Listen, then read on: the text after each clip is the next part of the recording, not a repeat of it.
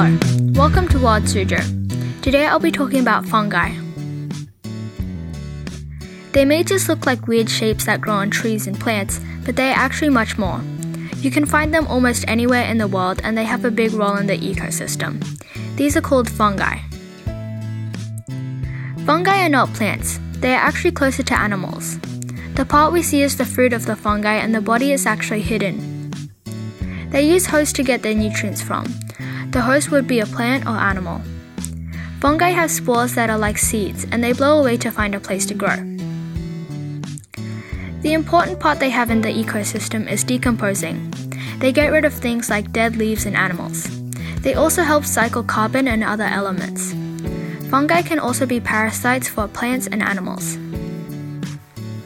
Mushrooms are one form of fungi that we see very often. They can be used for cooking. Yeast, another form of fungi, is used to make bread, and fungi can also be used to make medicine.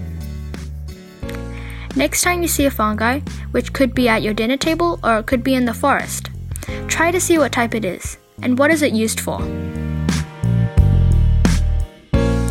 For Wild Suzhou, I'm Palm Tree, and thank you for listening.